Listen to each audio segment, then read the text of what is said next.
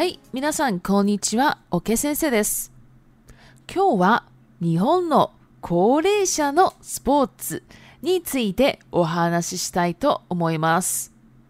中華圏では太極拳をする高齢者が多く見かけますが、日本では高齢者はよくゲートボールをするんです。日本の高齢者がよくするゲートボールは日本発祥のスポーツで、年齢や性別、障害があるなしにかかわらず、誰でも楽しめるユニバーサルスポーツです。では、ゲートボールとどうして高齢者に向いているのかを紹介します。1、ゲートボールはチームに分かれてボールをゲートに通過させるもので、ボールを進めていく順番や条件、ペナルティもあり、かなり頭を使う奥深いスポーツです。2、ゲートボールは高齢者にとって程よい運動量で楽しむことができるので、続けることで健康や筋力維持が期待できます。3、ゲートボールは屋外のスポーツなので日光に当たることで骨粗鬆症の予防にもなります。4. ゲートボールはチームプレーをしたり頭を使ったりするので認知症の予防にもなります。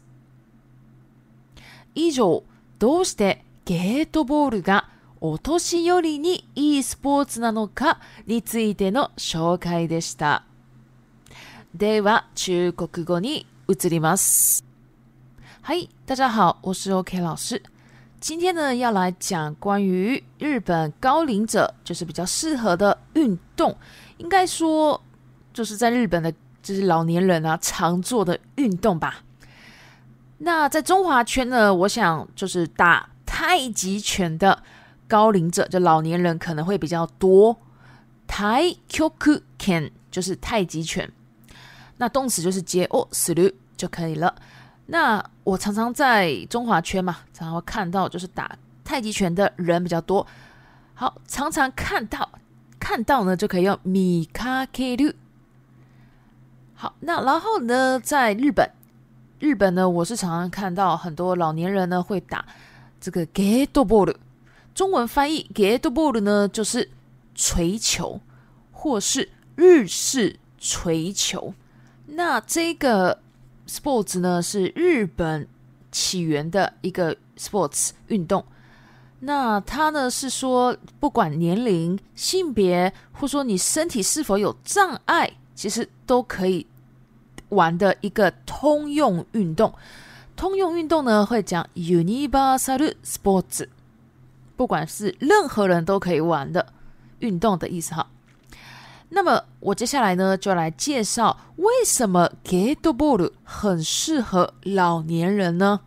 适合可以，我们可以讲名词接 ni m u t e 好，然后呢，第一个，第一个呢，我们就来介绍说，什么是 g a t e b a r d g a t e b a r d 呢，就是我们要分队，好，team 就是队伍嘛，我们要分队，然后呢，把球啊，就是通过让那个球通过一个小门，好，这个小门呢就会叫 g a t e 然后呢，我们去把这个球啊，就是就是要让它进门嘛，然后可能那个门呢，可能有顺序的，然后呢也有条件。那如果你有做了什么事情，甚至还有罚球，罚球呢？不管在什么运动，呃，都有嘛，叫做 penalty，像篮球啊、足球啊，都有罚球嘛。这个就叫做 penalty。那这个运动啊，这个锤球呢，是非常用脑筋的啊！他妈我只开用脑筋，是一个非常深奥的运动，深奥叫做 okubukai。第二个。这个 get ball 呢，对老年人来说呢是非常刚刚好的一个运动量，刚刚好可以叫 y o 有，所以呢就可以比较就是乐在其中啦。那如果呢老年人持续下去呢，我们其实可以期待，这就是玩这个 get ball 的老年人呢，他们的健康可以继续维持他们的健康跟他们的体力。这个 king 六克。我们翻译呢，可以翻译成肌肉力量。不过肌肉力量在中文有点奇怪啊，大家不会这样讲，所以体力可能会比较好，就说可以维持他的体力。第三个，get ball 呢是户外的运动 o k c o o guy 的运动，所以呢，只要晒一下阳光呢，也可以预防骨质疏松症嘛。阳光叫做 n i c o 那它的动词啊，就是晒一下阳光。这个“晒”呢，我们就可以用尼 i 尼 o n i 然后骨质疏松症就可以讲 k o t s 说。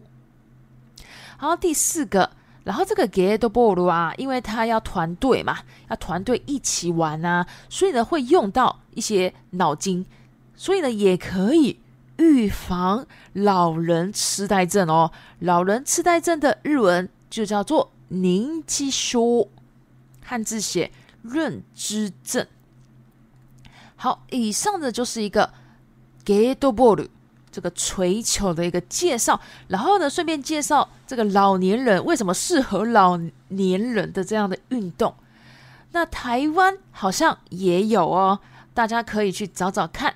如果呢有比较适合的这个活动啊，都可以带自己家里面的长辈。就是带过去玩一下哦。好，接下来呢，我们来到 repeat time。一、高齢者、高齢者。二、お年寄り、お年寄り。三、太極拳、太極拳。四、ゲート、ゲート5屋外屋外6チームプレーチームプレー7認知症認知症8骨粗鬆症骨所说说，好，以上呢就是今天的内容了。那大家听到这边的人呢，应该都常常把这个里皮都 m e 听完的吧？非常认真，非常好。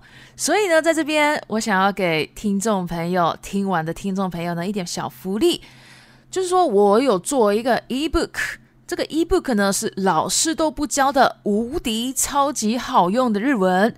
OK，老师传授七大好用秘招，跟日本人聊天大丈夫。好这样的一个 ebook。那我这个 ebook 呢是完全免费的。那可是呢，我有个小小的要求请求，就是说我想要做一个问卷调查，不知道大家可不可以帮我做一下呢？做完了之后送出去，你就可以得到 ebook。那当然，我不会要您的真实姓名、电话、地址，我都不会跟您要。在问卷调查里面呢，我会需要您放入您的小名，或者说要我怎么称呼您，还有您的 email 信箱就可以了。问卷本身呢，大概是三分钟就可以做好的东西，所以大家麻烦帮我做个问卷调查，然后。eBook 就送给您。好，以上呢就是今天的内容了。那如果喜欢我的 Podcast，麻烦帮我关注、订阅、追踪。另外呢，我也有部落格、IG、推特、Facebook，如果你有的话，也可以加我哦。谢谢，我是卡れ様で的莎。